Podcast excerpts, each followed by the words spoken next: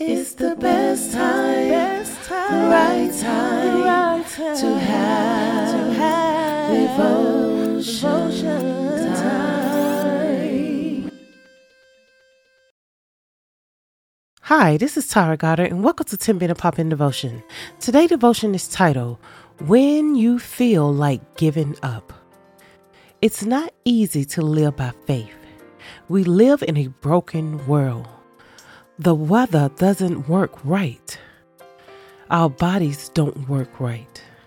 Our relationships don't work right.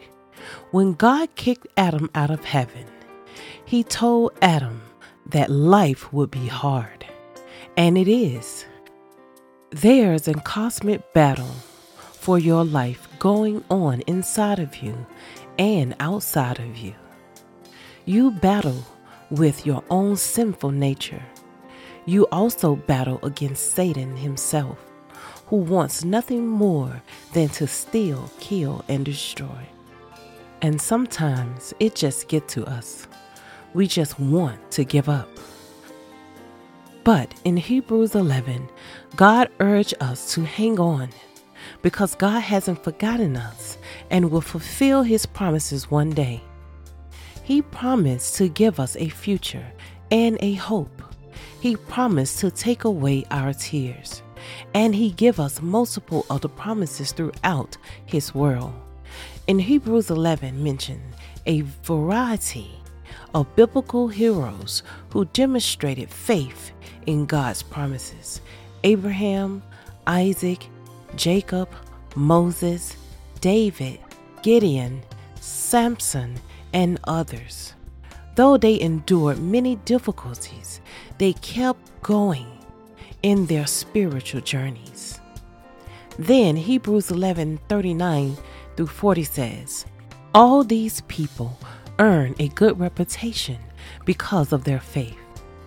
Yet none of them receive all that God had promised. For God has something better in mind for us, so that they will not reach perfection without us.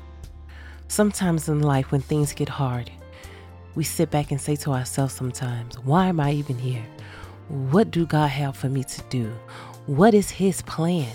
Why am I even doing what I'm doing? Because God put us sometimes in our situations so He can show us what He has for us. And we may not always like the journey that we're going on to get there, but sometimes those that journey that we on is is based on some of the choices that we make. And not every choice that we make we consult God for. Sometimes we feel like, oh, it sounds right. It feels right. So I'm going to just go with it. Instead of going to God and saying, Lord, lead me. What is your will? What's in the plans for me that you have for me to do so I can prosper? Because God don't want us to fail. In Jeremiah 29, verse 11 says, For I know the plans I have for you, declares the Lord plans to prosper you, not to harm you, plans to give you hope and a future.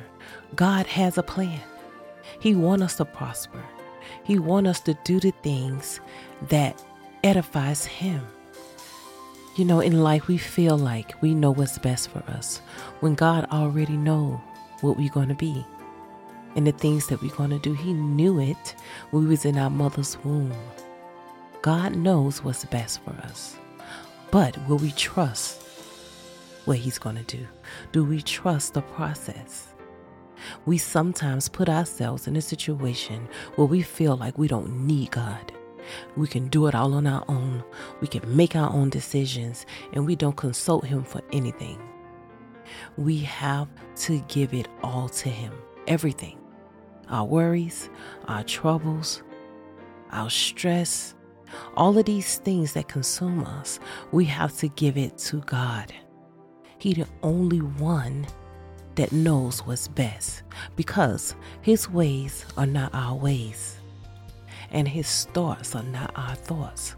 We don't think like he do.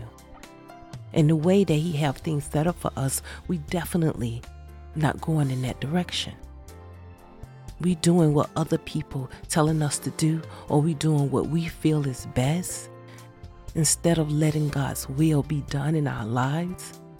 And I think sometimes we be afraid to let God's will be done because doing things God's way is not always ideal. Not for us sinners, because doing things God's way is like, no, I don't want to go that route. I want to go somewhere else. But when God's telling us to go left, just go left instead of going right. Because if you go right, you're going to end up messing up. You're going to hit stumbling blocks. You're going to hit all those things that was not meant for you in the first place. So are we going to let God lead us, show us the way? He said he know the plans he has for us, not to be harmed, but to prosper and to succeed. That's what he want for us. So let's trust the process. Let's trust that God know what he's doing. Let's pray. Lord, thank you for this day. Thank you, Lord, for allowing us to wake up in our right mind. Lord, help us to know and realize that you don't want us to fail. You want us to prosper. You want us to be better Christians. Lord, help us to get to that point in our lives where we trust what you have for us already, because you already know where we're going to end up. Let's lay it all at Jesus' feet. He knows what to do. Let's just put it right there, just leave it there. Allow Him to move in your life. Make the first step and trust what He's going to do. Don't doubt. Don't fear. Don't worry. Don't stress yourself about things. Don't do it. It's not healthy. Lord, help us.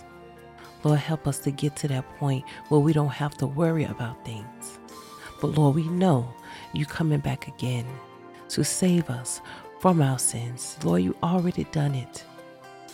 But Lord, we get so wrapped up in what's going on that we forget to pray. We forget to trust the process. Lord, help us to get there. Lord, forgive us, Lord, of our sins. Forgive us, Lord, of our trespasses. Help us to be better people, better Christians for you. Lead us, guide us, Lord. I pray in your name. Amen. Come back again for your 10 minute pop in devotions with Tara Goddard. It's the best time, best time, right time, right time to have, to have devotion.